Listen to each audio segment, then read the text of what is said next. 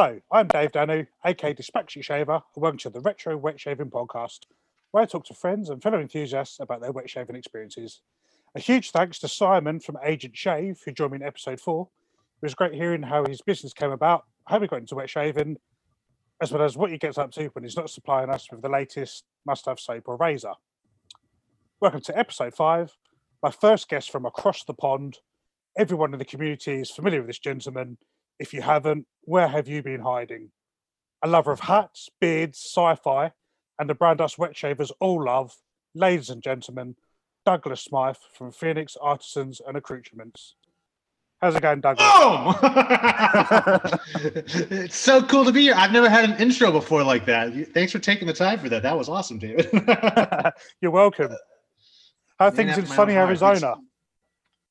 Honestly, today not so sunny. It's actually overcast for the first time in a long while. So, uh, which is fine with me. It's still about 80 degrees outside, but uh, you know, Arizona's Arizona. Arizona's like Groundhog Day, where every day is like the same day, and I'm Bill Murray, you know, trying to find a way to kill myself. No, not really, but uh, but it's it is. It's uh, often the same day, in a good way. so um, it's fair to say you've been on one hell of a journey from humble beginnings, traveling around Central America and creating your very own, yeah, your very first product, which I believe was called Itch No Mas. And I've got to say, I love the Spanglish in that, by the way. Um, to really, um, to really put wet shaving on the map years later. Um, how did you do it in such a short space of time? Well, I mean, it's it's been a it's been 10 years now. Uh, very close to 10 years. So it has it does seem like a short period of time. However, time excuse me, in the shaving world is a lot like dog years I find, where 1 year is equal to 7 years. So it seems even longer thanks to that phenomena. But um how do we do I just it, per- perseverance really. Uh we we worked against a lot of resistance over the years and kept at it and the more resistance we get the harder we work and uh, you know i mean this is just it's when it's your passion you can't walk away from it. You have to keep moving forward uh, rain sleet snow sunshine whatever and uh, arizona heat. And that's pretty much how we how we've done it is just keep moving forward keep innovating uh, keep you know at the end of the day keep following your heart i guess is what all comes down to. Pour everything that you love and, en- and enjoy into your business and it's no longer your business it's just your life if that makes any sense at all without sounding pretentious I mean, um, yeah, I think it's fascinating. I think did you say you? I got, I got this. I think I read or maybe I heard it on the podcast. You you left um, the states to go to Central America. I believe when the financial crisis um, happened. Um, so why why Yeah, Central why Central America?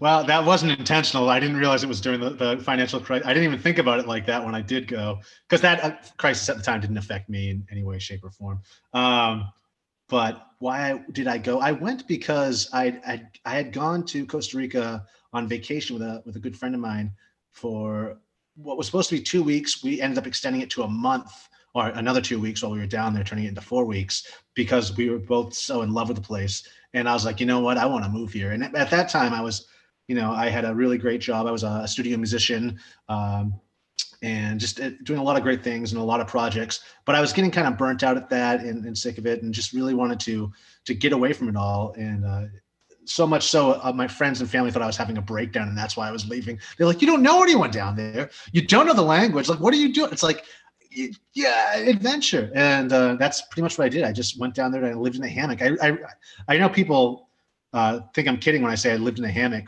but I, I really did live in a hammock for the first two years i very rarely used my tent i did have a tent set up but that was mostly for storing my backpack and whatnot and supplies but i lived in i sl- slept in a hammock in the rainforest on a beach in uh, beautiful Wow. sunny costa rica And this is when you had this this brainwave for um, this product called Itch No Mas. Um, for people who are not, who are not familiar with like Itch No Mas, uh, uh, what is it?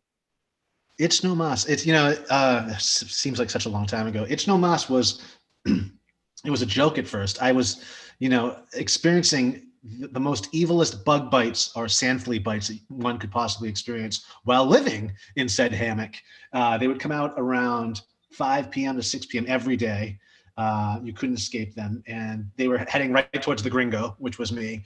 And in where I was, the infrastructure on this peninsula, it, there was no infrastructure. Let's put it that way. So supplies, what you could find in the village, where it was was wasn't very little at the time, and so I needed like an afterbite type product to treat these bites with, at least stop the the itch. And there was nothing. So I went to the pharmacia and bought whatever I could uh, to treat, or essential oils, whatever I could find to concoct my own type of solution literally to this problem and uh and and it worked. By god it worked. And it was you know i, I call, jokingly called it itch no mas because by then my spanish was budding um and i knew no mas was no more. Uh, but the thing is it, yeah it worked really well so much so that locals and other tourists would be knocking on my tent flap to get the you know get their hands on it. And uh I, you know i thought i jokingly thought at the time if i ever made my way back to the united states i'm going to make this and sell this stuff and again, it was really, it was nothing more than a joke. But four years after the fact, I found myself back in the United States. And I returned back to a different United States. As you mentioned, there was a crisis beforehand, which I wasn't paying attention to at the time because it didn't really affect me. But I um, I was living in a college town too. I'm like I had an extended college career, you know, uh, living in a college town. Very uh, charmed kind of life, I guess you could. So, so a lot of the stuff outside of that bubble didn't touch me.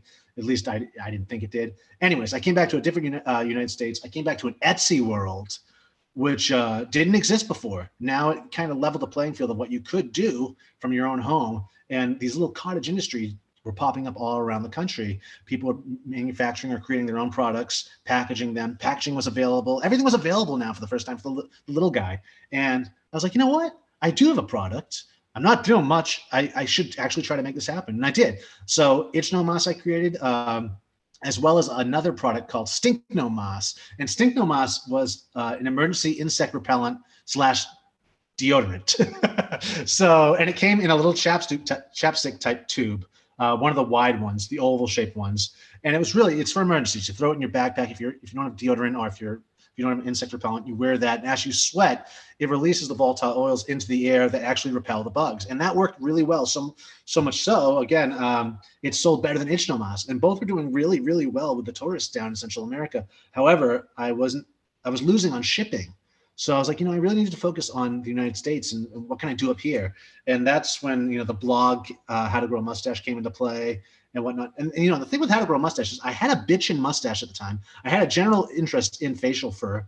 I always have. And um, I was looking for uh, just domain names. I don't know what I was doing.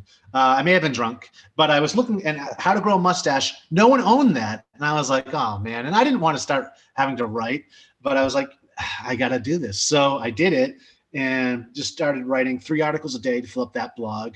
I really just wanted to make a fat blog because traveling abroad, I, I met people that lived off of their computer. That's what they did for a living. They had blogs that was funding their their life, and uh, it was just a whole new way of looking at the world, and just uh, opened up a world of possibility too. But it was like, what's going to be mine? So I had a friend that owned howtodraw.com, and he was raking it. And it, it, again, he could afford to travel and live life he wanted to by doing that. So that's I think that's that's definitely what put the, the idea in my mind. And uh, so I started focusing on that. Thing I was going to be able to sell ads uh, originally, but it it was a new blog. Granted, I was writing a lot of articles. There was a lot of uh, you know, I was filling up a lot of space, but it was new, so I don't know what I was expecting. So I figured I need to sell my own product to bring people back to the blog. And by this time, my girlfriend she was creating her own soaps and shave soaps and whatnot. I was like, I should see how I can tie that in. Uh, so I created the mustache wax. Obviously, it was good for the blog, and that actually became our bread and butter between mine and Fran's uh, business uh, for Pedal Push Fancies. And it, yeah, it did it did really well. She pushed the hell out of that, and I pushed the hell out of that with the blog, and um, that was bringing traffic back. Then I was like, you know, I need a shave soap. Well, actually, you know what it was? Again, Itch No Mas. I wouldn't have done. I wouldn't have even occurred to me doing that if I didn't already have had made it. You know, so I had a product. Uh, by this time, I was, you know, I'm a huge Bay Rum fan.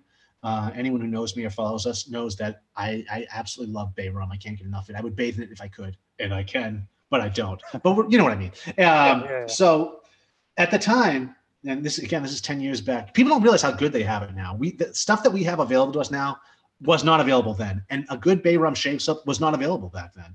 So I had to make my own. And I was a, again a bay rum fiend for years before that, ten years even before that. So when I was moving into wet shaving, I was like, I really want a matching soap. I had to make my own. And with Fran's help, I did take a soap making class in college too. It was a one credit course uh, years back. So with that Fran's help, I, I, I made this bay rum soap. And I was having friends send me their water uh, from all around the country because I wanted it to work with any any type of water. So I guess in the back of my mind, I was going to sell it, but at the time, I just wanted to make it for myself. Uh, and I was, you know, just really researching it, taking a lot of notes, a lot of notes in the shower actually too, because uh, I'm a shower shaver.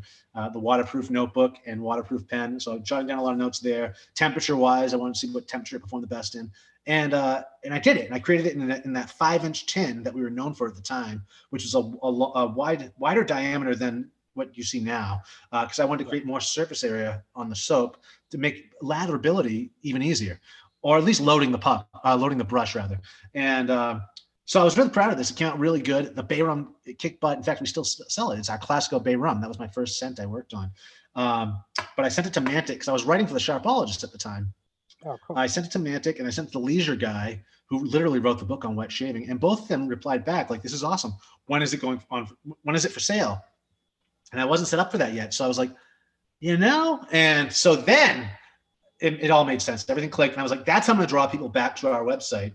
still thinking I would be selling ads at some point once I increased traffic. So the name of it was howtogrowmustache.com. That's a horrible name for a shave soap, if that tells you anything. But um, we really just weren't prepared for the popularity. It just overnight we became this huge thing, um, and we were just making up as we went along.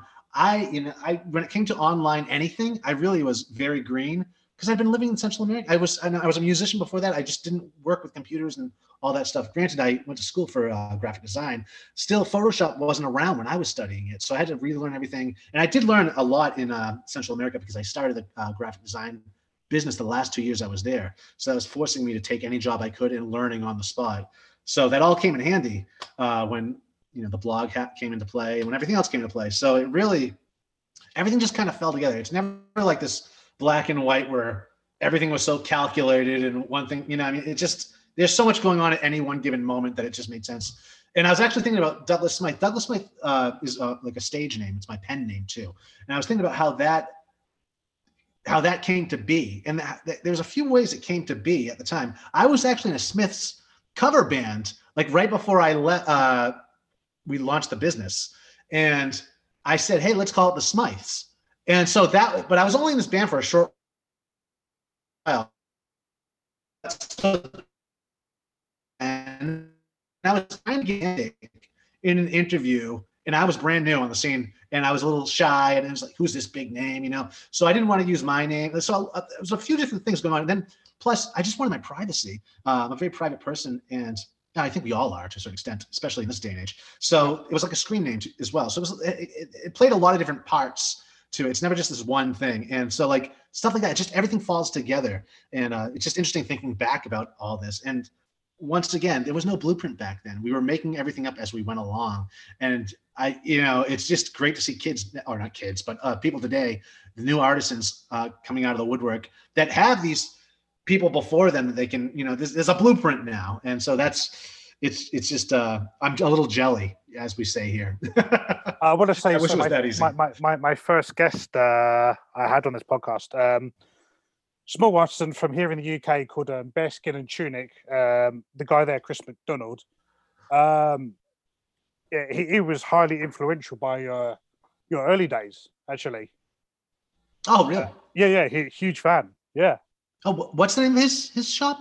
Uh, Bearskin and Tunic basket and tunic. Uh, uh, sorry, bear as in like the animal, bear skin. Oh, oh, bear, bear skin and, and tunic. Tunic, like yeah. Robins. Yeah, tunic. Oh, that's yeah. cool. That, yeah, yeah. Flattering, um, actually. I, I, the um, How to Grow a Mustache um, site, yeah, there's a huge influence for him. Oh, that's good to hear. I'm glad that some, eh, the blog is still up. Um, I'm not writing for it's kind of uh, defunct at this point, but there's still so much information on there if you're into you know stashes and whatnot. Uh, so it's good to know that it's it's it's still influencing people out there. I suppose. Hundred percent. I mean, I've been a witch. Uh, I've been wet shaving for like the past year, and your brand was one that's this that that's clearly stood out um, when I was witch uh, I was researching products, and I've noticed you um, you bring out a lot of limited edition products. Um, so top of my head, I think in the past year you've had like Diver Down, St Martin's Landing, which I love the story by the way. Um, Oh yeah. Clown Fruit. I mean, I, I really could go on. Um, how did you come up with the ideas, and how long does it take to get it to get a finished product out there? Oh, it can take a while. Um, I do want to make a correction, however. Uh, we don't do limited editions. We Oh, do really? seasonals. Oh, Yeah, we do sorry. seasonals. I don't like limited editions for many reasons. Uh, we did a limited edition probably about eight years ago, and it was it, what it was awesome. We sold out, but I mean, we were a smaller company then. We couldn't make that much, so it was tough to keep up with those orders. We sold out immediately, which was good in one way, but really bad in another way because it pissed off a lot of customers. And that anger can turn into a lot of different things. So it's not worth it. You know, I mean, like it's really, and um, you know, some some people think that artisans do that for the hype and for the money and stuff like that. And I can say right now, if you're a small, think of this: small artisans are working out of their kitchen. They have their regular products they're selling. If they do a limited edition, they only have so much time to do that. They, I mean, they only only so much space to store that. So it's really not to create. Well, at least I can say on my part, it's not to create hype or anything like that. It's just it's it's all you can do in the moment or in your situation. Um, but yeah, so since that time, I, I don't like to make people angry in any way, shape, or form. So uh, the last thing I want to do is that. So I don't even dabble. With, I try not to, anyways, with limited editions. When it comes to razors, however, something that I don't create in shop that I have to outsource, you know, other people to do. Um, that by its very nature is going to be limited. But when it comes to soap and aftershaves, we do seasonals, giving people, I think, ample time to pick something up. We try to keep them around for the, the very least a month, uh, the very most three months. Okay, where does it come from? um, I'm very into you know sci-fi, fantasy, uh, aliens, archaeology, history, all these things. I'm I'm constantly swimming in, and it's constantly swimming around my mind. So I'm just immersed in it. And again, like I mentioned at the, the top, um, when you combine everything you love into your business, it's really easy to do. So I, I put a lot of work into these projects, but it doesn't. It's more. It's more of a pleasure to me than. Uh, than you know than, than a pain. So any any one of them if, especially if it's like a, a, really involved one like like hotel cecil for example i i you know I, I, try to write a story an ongoing saga too for i don't know if you know that but um uh, many of our sense there's an ongoing saga or story where if you scroll down to the bottom of the sales page you'll find a continuing saga. Uh, and so for example this last month i was in zion national park and you know people go there to vacation from all around the world. I didn't leave the hotel. I went there to write the latest installment and i was in the hotel for four days just drinking crappy hotel coffee and pounding this thing out. And uh, it was a seven hour drive to get there or seven and a half hour. And i figured that would give me a lot of time to work on the story in my mind. And then when i get there just hit the ground running. And you know and i brought a stack of books too for research. But that's pretty much what i do is i just lock myself up and work on whatever it is I need to work on. And yeah, but I mean, I really, I love the story. I love the adventure the saga that's continuing. I, I really, you know, it, it's just, it's awesome. And I'm working on getting that one published into a real book uh, that'll be sold along with uh, the, the collection and some ebooks. The last one, Hotel Cecil was a, a, a, I'd say it's more of a booklet, a physical booklet that you could have bought with the keychain, uh, but it also was an ebook too. And so I, I'm clo- getting closer and closer to just becoming a full-time writer i think more than a soap maker but i'm really happy with the latest one and so that's just what it is you know i mean like it really just what i'm interested goes into what we do and then since i'm doing the, the graphic art um, the writing since i'm involved with every part of it it's just it's very organic that way and natural and just flowing I mean, even just like the the designs. I mean, I've got some stuff here. I mean, um, yeah. I mean, this is my favorite thing about PAA is um, I'll admit I'm I've got a thing for these these brushes. I got that. nice. th- th- this this is literally my favorite brush. Uh, oh, Peregrino. The, the Peregrino. I mean, um, I actually ordered this directly from you guys in the states. Um, oh, I mean, just, I mean, wow. just like just just like the attention to detail. Um, I just love. I mean, yeah, even like the, the packaging. Do you understand what's going on in the the the, the image on the front? uh, it's just the cube, isn't it? That's a road that the cube is on. That's the Camino de Santiago. That's the Ah. Pilgrim's Trail. A peregrino is a pilgrim, and uh, who does the Camino de Santiago. And that's what I was supposed to be doing last April before the plague struck. So I would have been there, and it's a it's a 30 day well hike uh, from Fran- uh, south southern France to uh, to Spain to uh, Galicia, uh, uh, Santiago de Compostela, and it's over 500 miles and that's what i was supposed to be doing was taking a pilgrimage and so that's what i'm saying so that's a fine example right there and that is what i'm dealing with in the moment and that goes into the product too and um, I mean, I've got the other. I've got another one here. I mean, I've got the the green ray. I mean, again, uh, the box. Um, I mean, if I understand, are these are these brush designs based on like, is it like pre-war or post-war original brushes? yeah uh, uh, they are definitely based on vintage brushes so i would say for those when you say pre post war do you mean second world war Sorry, yes, yeah, Second World War. okay uh I pre and post is, is it what was a they are. But yeah, I, yeah. yeah, I'm, I'm inspired by vintage. I love vintage, vintage everything. I'm a huge antique freak, but vintage brushes especially like call to me, and um, and and they're gone. They're they're well now. People there's other companies that are rebooting them as well. But before we started doing that, no one was doing that. Um, excuse me. And it was a shame because these designs like they real. It's just they don't exist anymore. We need to bring them back, and uh, and that's what I think my mission is. That's why I'm here in the shaving world is to reboot a lot of these things, but be it a brush, a razor, a bowl, whatever. I mean, but scents especially too. These lost vintage scents. As a collector of vintage aftershaves, there's so much great stuff out there that, that, that you'll never get your nose on, or there's so much stuff out there that you'll never get your nose on anyways because it doesn't exist anymore. So thanks to the internet, you know, thanks to the last 20 years, we've been able to network and find these things that were in someone's drawer or, or getting tossed out in a lot sale or whatever but th- they were going to disappear and a lot of them did disappear the fact that we can scrape together some of these still like i mean i have some i'm in my kitchen right now but i have vintage aftershaves all over the place but the fact that we can still luckily find some of these that have survived like this one this is one from seaforth but i mean like eh, no one else is going to do it or no one else was doing like that was our mission way back and this is what we're still doing and i think we've inspired other people to do something similar now but i still take it as my mission you know i, have to do it I mean, talking of brushes, I know you've got um, a new one. It's the the Phantom Aerolite. I think that's a 26 millimeter. Is it synthetic hybrid? I mean, that looks another beautiful brush that I'll probably have to buy. yeah well do you do you have the amber amber aerolite yet I, I, I, I'll be honest. I only have these two from from you guys. okay yeah you i mean it's either this one or or the phantom or you can get them both but i mean like it's really i mean like you see i mean it's just it's like ergonomic even how you hold it it's really it's just such a, a nice i don't know just a good feel in the hand.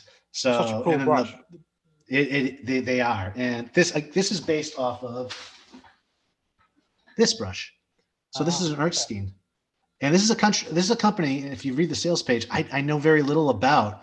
And um and i'm always asking people what what more do they know? And if they, they have any pieces of the puzzle let me know because i want to put this all together in some type of cohesive history for other people uh, that are into this as well. So it was based on this and and that's it you know just the shape really was and then we just took it from there with a little artistic license and got a little bigger with it and uh i think more uh more savvy in the design but yeah i absolutely love these brushes i'm glad you're you're enjoying them Yeah, like they, like I say, they um, they're just yeah, they're just so cool. I mean, as I say, this is this is my favorite one in my Oh, wet yeah. shaving setup in the first episode. Um, yeah, it just I mean, it- it's just the grip. Um, uh, love the color as well.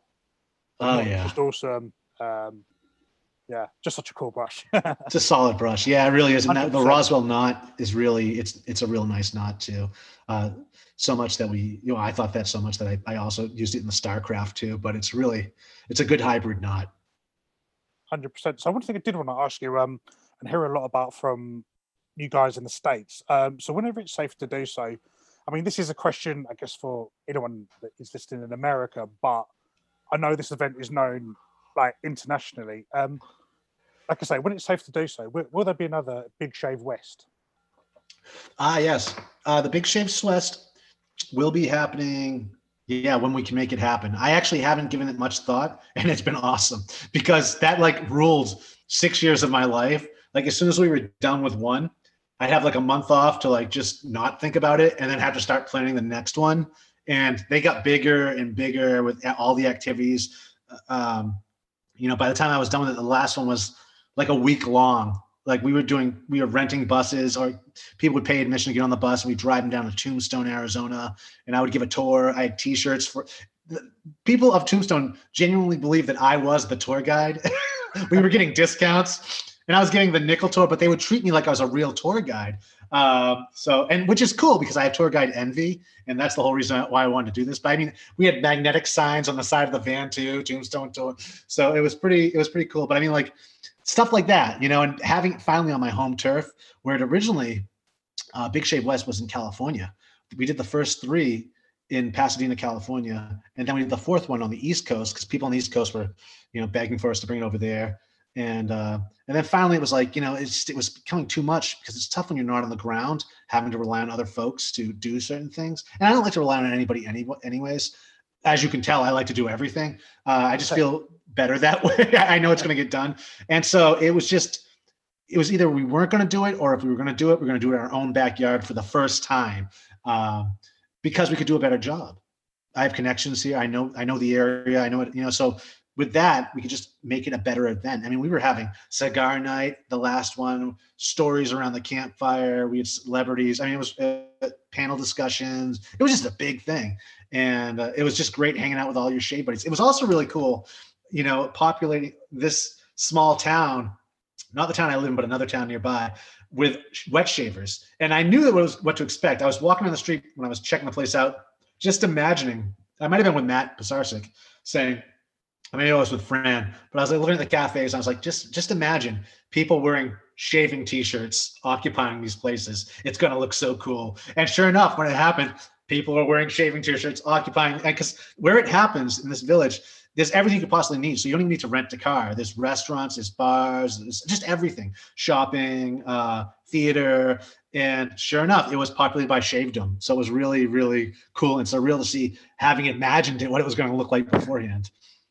I mean, looks so cool. I think uh, we really need something like that in the UK. I mean, obviously when it's safe to do so. Um, I mean, yeah, I mean the community yeah, is big over here. Oh, as you know, um, I think yeah, somewhere like in I don't know, somebody needs to find a space, maybe someplace in London yeah. or I, I, just think it'd be so cool. And I think um so cool that you guys in the States have that. Um well, you know, the only reason why we have that is because there was none going on when I was coming up as a wet shaver. When we were doing our podcast way back in the day, uh, we would hear about this thing called the Great Shave. You could find YouTube videos of the Great Shave, and what it was, uh, we were seeing like people giving sh- shaving lectures on a stage somewhere, and it was in Chicago. It was uh, the guys from um, Q Shave, they had thrown something together, but they only did it two years and then they stopped. But it was everyone in Shavedom at the time, which was a lot smaller then, getting together and doing this. And uh, they just couldn't, it was just so much work.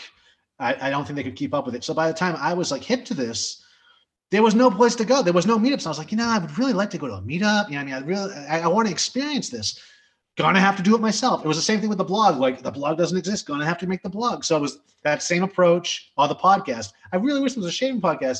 They didn't exist at the time. Had to do that. And I, I just wanted to be a guest on it. I didn't want to have to do it. And the same thing for the event. I just wanted to go to it. I didn't want to have to do it. And so that's how it ended up happening. So if you don't see one happening near you, you can make it happen. And it doesn't be need to be as big or as complicated when you start off, but but it's a hell of a ride if you do cho- choose to go that route.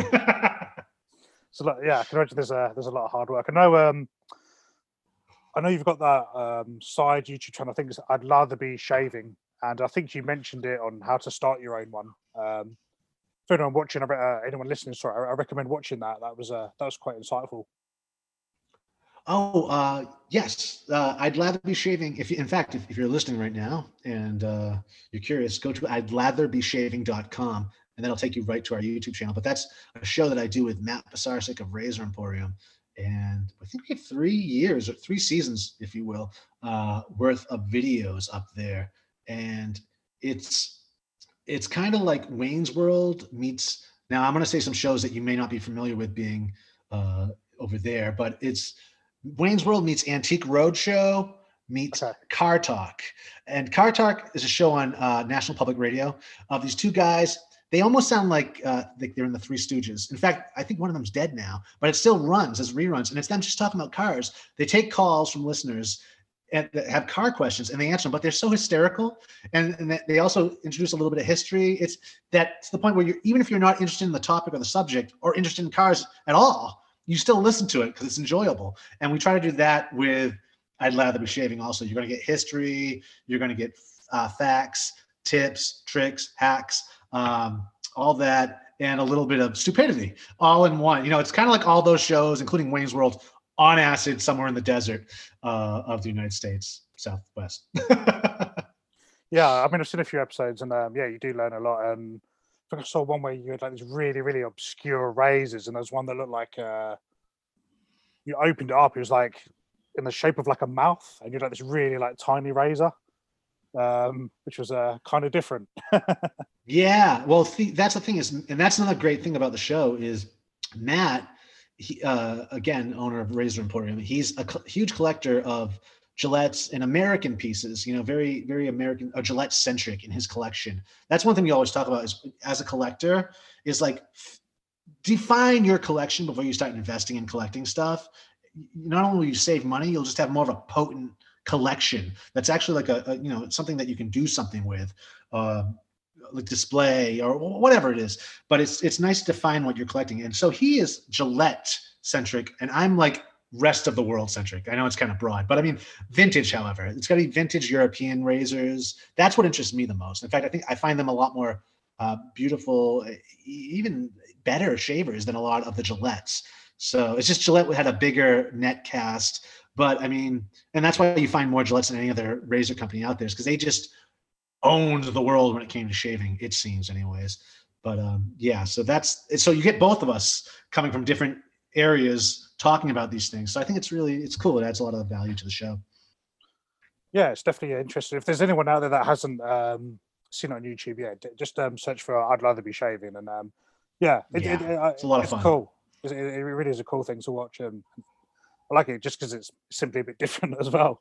So one thing to yeah, it's, not it's not two guys shaving. Like I, exactly. I, get so sick of watching shaving videos over and, and like I never wanted to do that. In fact, if you watch my own channel, Douglas yeah. Smythe channel, uh, a lot of times it's me just sitting and talking, or even in the beginning, like I never wanted to be a guy shaving in front of the mirror. So you would just see my hands doing. I'm like the Martha Stewart of shaving, teaching people how to create little things that have to do with shaving or whatnot. So you would just see my hands a lot of the time because I just didn't want to be another shave shaving guy. and yeah, those do Fair better. Enough. Whenever you try to bring anything different to the table, the, the, the, people will still go to the shaving guy first, or eh, eh, you know, in, every time. so you can't win. But we did want to do something different, and I think we do. And they'll understand it in 25 years now. People will understand it more. I think. so one thing I did want to say, um, did you see like um, wet shaving trends for 2021? It's t- it's tough because COVID's kind of confused everything um, when it comes to trends because I do typically yearly I, I, like to predict what the trend's going to be. Me and Mantic, we we we have this thing going where we try to predict the trends, and it's a real tough one. Uh, it's tough because it's it's the wet shaving world's bigger now. And I think it's even bigger because COVID gave people time to start their own businesses, start podcasts, or whatever when it comes to shaving. Um, but in the past, I've predicted like what sense people are going for. Like two years ago, I predicted it was the year of the Musk. Musks were going to be coming back, and we did see uh, see that happening. Uh, before that, was you know, I mean, it's like since I like to predict what's going to be in um, in razors like open combs or slants or what's what is it going to be about this year? Uh, straight edge, like or single edge. When we were uh, probably about five years ago now, before anyone really on the market, was like, this is going to be the year where this is going to be everyone releasing uh, single edge razors. And sure enough, it did happen. So, and there's nothing, there's no woo woo or anything magical about these predictions. It's just we're we, we're seeing all this stuff either uh, in front of us online or just behind the scenes. But for this year, I have a lot of trouble. I, I don't know. It's I'm going to say you're going to see some new bowl designs. Maybe a lot of people are tooling around with um, 3D printing now as the price comes down on printers, uh, and there's more access to that and, and free open source uh, platforms for 3D design. So I think you're going to see more people designing their own razors and and bowls like lather bowls. I, I, I see that a lot, but I I again I'm I'm kind of I'm out of I'm off balance when it comes to predictions this year because of COVID. It really just it threw me. And again, we didn't have Big Shave this year, so that's typically when I see and talk to other people um, uh, in the industry about what's going on. But so I really I I, I don't I don't know for sure. I was going to say like um I think I have to mention this project because I really think it's a game changer um, from well from you guys. Um, uh, maybe they're like the the pre-shave, and I've got to mention the cube here. Um, I know that's been a game changer for wet shavers. I know for myself, um, both the the um, menthol and the unmentholated one. Um, I think a lot more people are properly doing a pre. Maybe they'd skip the pre-shave and just. But now with that with the with the cube, people I've noticed in videos and Instagram and all this sort of stuff, people are actually taking that part of the shave more serious now. Do you reckon that's done? I would say yeah. The the cube definitely has had uh, some impact in that area. Well, now it's EU certified. So for the last like year, I think it has been. So you're seeing it show up more over there too, uh, where it was a where before it was kind of an expensive purchase for someone across where across the pond because yeah. it's it's a half a pound. So shipping shoots up right there. Uh, but I mean, it's fairly priced here. I mean, it's it's it's like six dollars. But then you tack on shipping and everything else. But yeah, you know, Cube, our pre-shave soaps were the first pre-shave soaps. I remember when we first came with the pre-shave soap um, another soap maker commenting like pre-shave soap question mark and then like a month later they had one um, and and mentholated too at that. Like it was the first mentholated pre-shave soap. No one else was doing no one was doing a pre-shave a mentholated pre-shave product that would turn every shave mentholated. So it really did have an effect on shavedom it really it's, it's just cool to see you know it's flattering actually to see that you have some type of like effect over these things. It's, it's cool. Yeah, I mean, I, absolutely uh, love using it. I did, if I'm honest with you, make the biggest mistake when I first used it. I think I put too much on, and then you know, like I'd been crying. But um, you've been crying, yeah, yeah. No, I really, I see that in videos, guys like in you know those shaving guy videos. I guess I do watch them, but they'll overuse it, and it's like their whole face is black from like the eyes down. It's dripping on them. Uh, I, you yeah, know, it doesn't. I, that I, was me.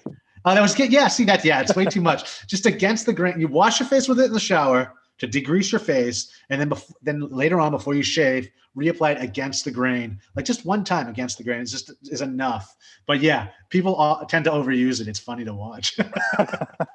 so, um, but yeah, you will be crying, especially the mentholated. That that's it's it packs a, a real punch when it comes to menthol a menthol product. It really, it really does. But I, I, tell you what, if um, I want a mentholated sh- shaver, I like to use like um, there's something like uh, like Proraso or something like that. I've used it. Oh, yeah. It's gone really, really well. Um, oh yeah. But yeah, I mean, yeah. Um, like I say, absolute game changer for me. The uh, the pre-shaver with the uh, with the cube. Um, so besides PAA, what what is your actual like uh, wet shaving story? How did it start for you? Uh, it's so tough because again, it's it's like nowadays people plan for these. They plan on starting businesses and whatnot. And it really just fell into place uh, for us. You know, kind of going back to the blog and everything else. It just with the hype and attention we were getting, especially for those large tins.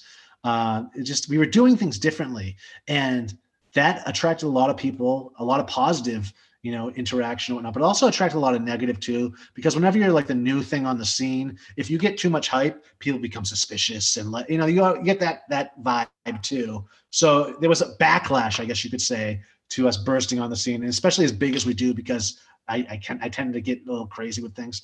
And uh, so, how did that begin? I mean, again, it just began with the blog, trying to create product to bring people back to my blog at the time. And then uh, my girlfriend had her own shaving company, uh, Pedal Pusher Fancies, and I would help her out with that, with designs or with the mustache wax I made, or different, you know, things that, you know, it's my girlfriend doing this, and um, so it just made sense and it kind of just came together by a complete accident. I never expected it to be as big as it has become.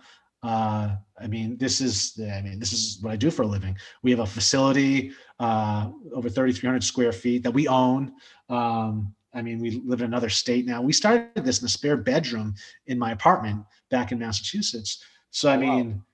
yeah, and we have uh, four employees now. Like it really like it's been this huge like blessing. I mean, it's just it's been miraculous how that happened because you would read about this stuff back in the day. I would read about people with their soap businesses, and one guy was like super stoked. I can pay off my car now. I was like, oh, I would love to be like that. Uh, and we've just exceeded that, and it it really it was never. I never expected it to to be like this, just because it it it was so harmonious uh, for what with our life and lifestyle that uh, you just wouldn't expect it to work out as it did. And I think it really comes down to um, the timing too. We were at ground zero when it came to the wet shaving world. Like, I mean, one could argue maybe 2007 was the, the was ground zero, but I think 2012, 2011 was really when people were getting into it again and taking on. And you could go back even 20 years to like 99.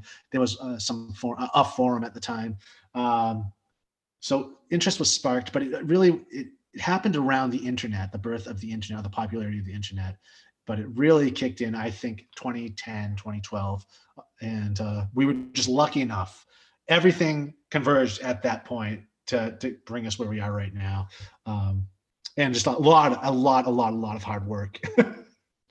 non-stop hard work. I mean, for yourself, do you do you remember when um a day you thought, you know what, I'm going to put down the cartridge razor and I'm going to try something different? Do you, do you remember? Do you remember that happening? Well, uh, that's actually really a great question. It. My story is a little different than most because, well, actually, you anyone listening, um, you can go to the Sharpologist blog and look up a Father's Day gift. That's an article I wrote about my dad and me back in the day, he used to shave with a safety razor on the weekends. He'd work all week. I'd barely see my dad, but he'd be home on the weekends. And that time, I don't know if he was using a cartridge. I think he was using an electric. Yeah, he was using an electric razor during the week. But when I think of my dad and shaving, I think of the weekends. And he would set up the, you know, the sink. He'd have um, an old school scuttle, or maybe it was a mug. Actually, no, it was a mug with the brush in it and the soap. Um, he had two razors. One was an aristocrat. The other one was a super speed. No, no. One was an aristocrat. I don't remember what the other one is. I didn't get the other one, but I have the aristocrat. Uh, but I was five years old, you know. So he would set up a little stool next to the sink. He'd give me one of the razors, both from my granddad, if I didn't mention that already. And he'd take the blade out of mine, obviously, and lather me up, and we both sit there shaving. And so I did that with him for I don't know how many years. My, a lot of my my early childhood. That's what I remember. And so that's my first experience with traditional shaving and brush and soap. And it wasn't until the late 90s that I got back into I was using the cartridge razors as everyone else was. Uh, in fact, in the United States, um, when you turn 18, you get a cartridge razor in the mail. You get a Gillette cartridge razor in the mail because when you register with the civil service, they get all your information. I don't know why that's share, shared with a major corporation, but it is. And um, it's Big Razor, is what I like to call it. And um, so I had the cartridge razor just as everyone else did. But we, you know, they were the cartridges were so expensive. They were like 20 bucks for four cartridges. So you would really push them. I mean, they would look diseased by the time you were done throwing, you know, or just so happy that you got a new pack of cartridges. You'd look at that thing and like, I can't believe I was using this. And you would just do one pass with a cartridge razor. Uh, but I was a shower shaver.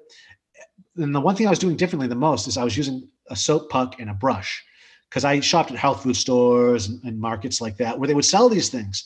And so that comes from my dad and also comes from my uncle too. I remember my uncle having a brush and mug. So I was influenced by that. And uh, so for years before I returned back to the safety razor, I was I was already a wet shaver because, well, this is the traditional definition, and it may it may be different now, but a wet shaver was someone who used a brush and soap. Didn't matter what the razor was. Um, but again, I think that definition might be moving around now. Um, so I was a wet shaver even back then, and it slowly got back into uh, well, again, uh, as a fan of antiques and whatnot, I would always see these razors and I would remember them. I had my dad's. I was like, wait a minute. And with the internet once more, these things became available again. And these things, by that I mean blades. because at the time you could that was the one thing that stopped me and in fact that's probably why i wasn't using a safety razor because there was no access to blades at the time so now we have them again and then i started using them and one thing led to another but yeah my my first experience in wet shaving goes back to when i was about three or four oh wow yeah and again that's it's, it's a fun article and i wrote the article probably 10 years ago but it's uh, called a father's day gift on the sharpologist i'll have to uh, check that out um, yeah, that's a that's a great site as well. The Sharpologist. I've um, used that quite a few times. So um, yeah, I'll definitely uh, check that out. So when you're not yeah. running a business and wet shaving, uh, what are your hobbies and interests? Well, that's tough because I mean, when you're, you're anyone who owns a business, there's no day off from your business.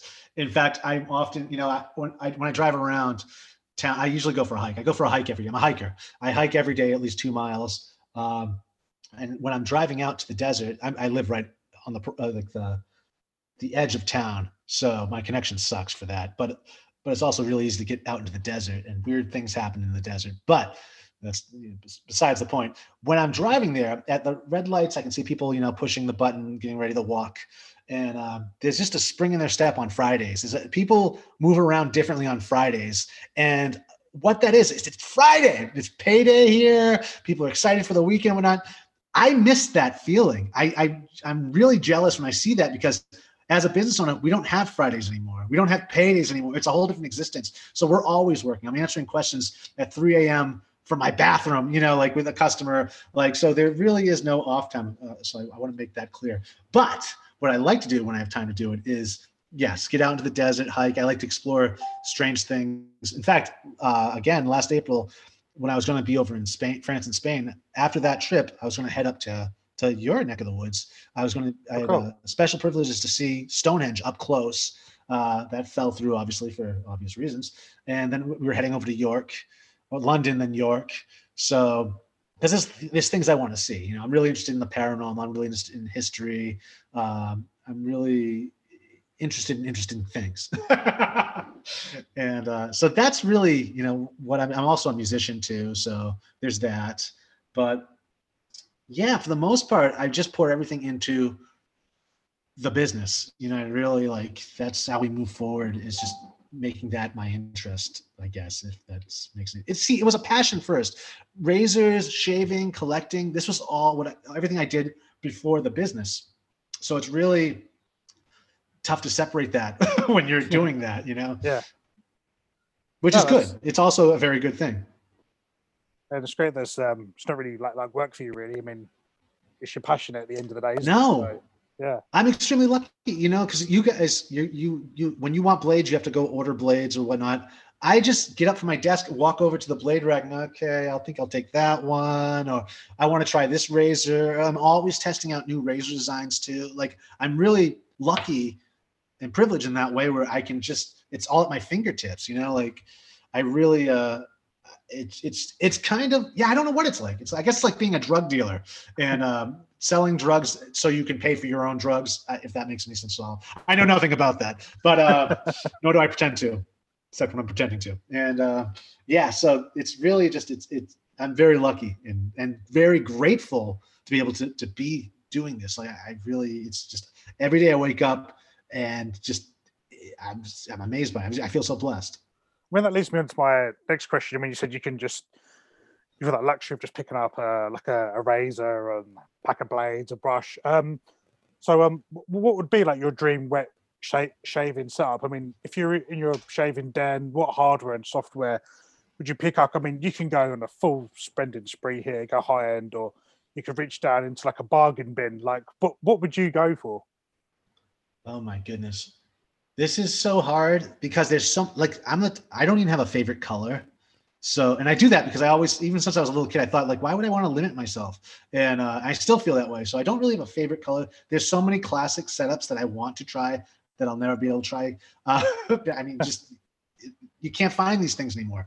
Granted I have the uh, you know, I, I have books on classic razors and whatnot, and I just salivate over them. But if I could, uh, and if I could afford it, I actually probably could afford it, but I mean, I really, I have so much trouble, trouble like paying five hundred dollars or six hundred dollars for a razor. Like, I really just, I, I, there's so much that could go towards. But the Walbusch and Sons um, I think it's called, let's see, the B5 adjustable razor.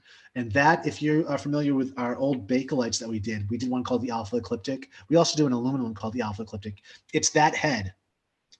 It's Oh. that very same head, but it's an adjustable razor.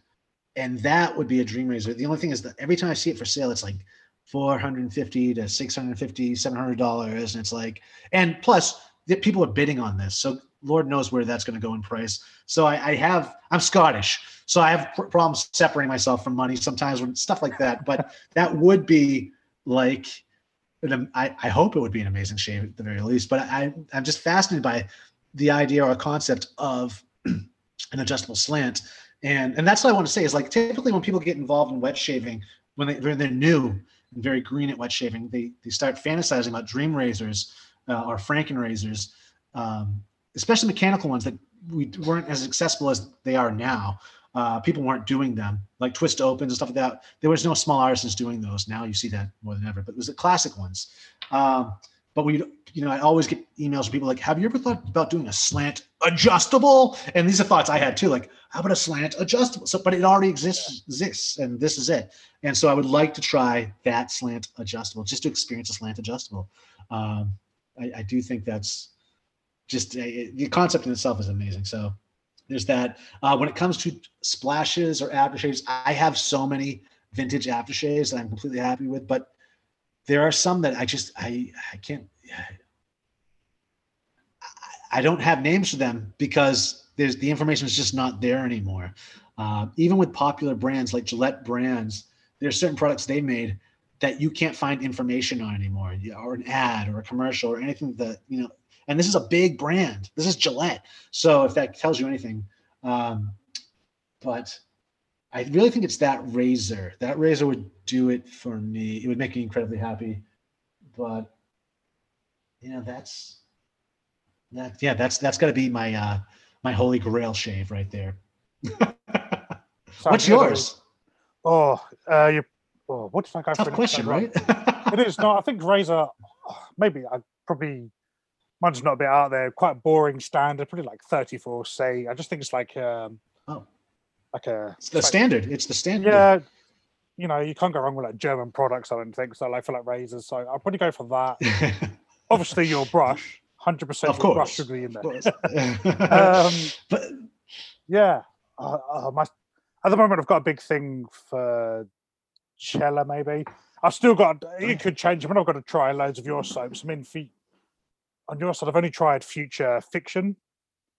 yes. So I've still got a long way to go with your soaps. I mean, at the moment, I just collect your brushes, as you can see. So, Oh well, no, that they're they're def- they're made to collect. They really are. And again, you guys, don't, you have no idea how bad it was only ten years ago. Like there was no single edge razor, no new single edge razors. There was no brushes really. I mean, not like from smaller businesses or smaller artisans. Like it didn't really happen. Um, just the options were not there. Typically, what we had was soap. That's what you could get. There was no matching aftershave.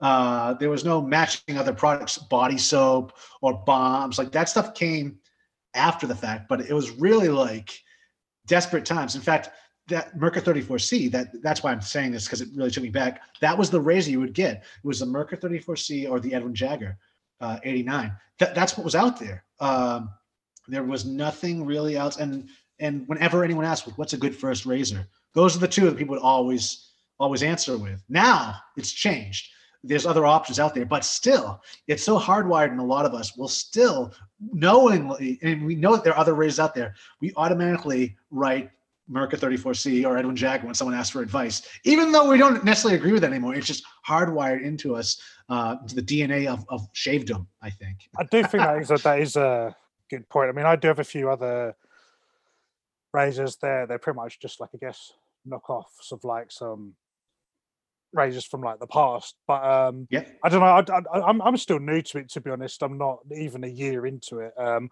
I only started last summer, but that feels like years, really. Um, Yeah. yeah, I- exactly. that just razor, it just I think it just it just stands out. And like I say, No, I, it- I, uh, I always had a comfy shave with it. It's a classic razor, and that that yeah, exactly. That because it gives a comfortable shave. It's dependable. Uh, it's time tested.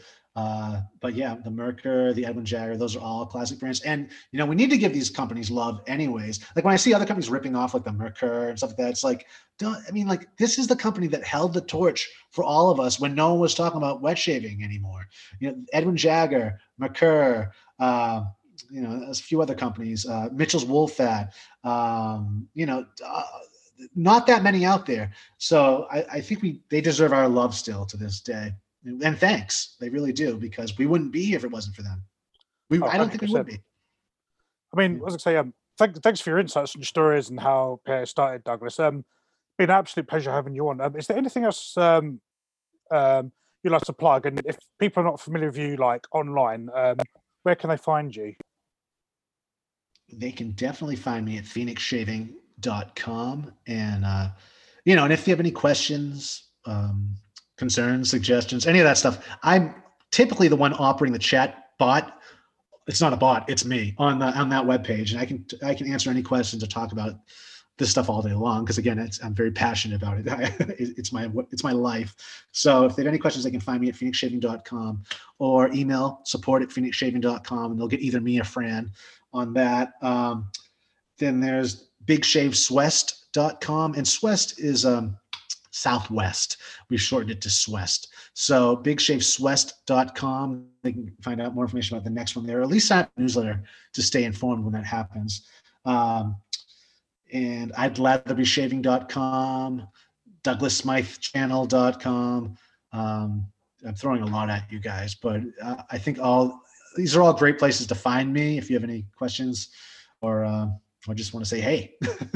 Also on um, most social media phoenix underscore shaving like instagram or twitter or whatever else is out there that i'm on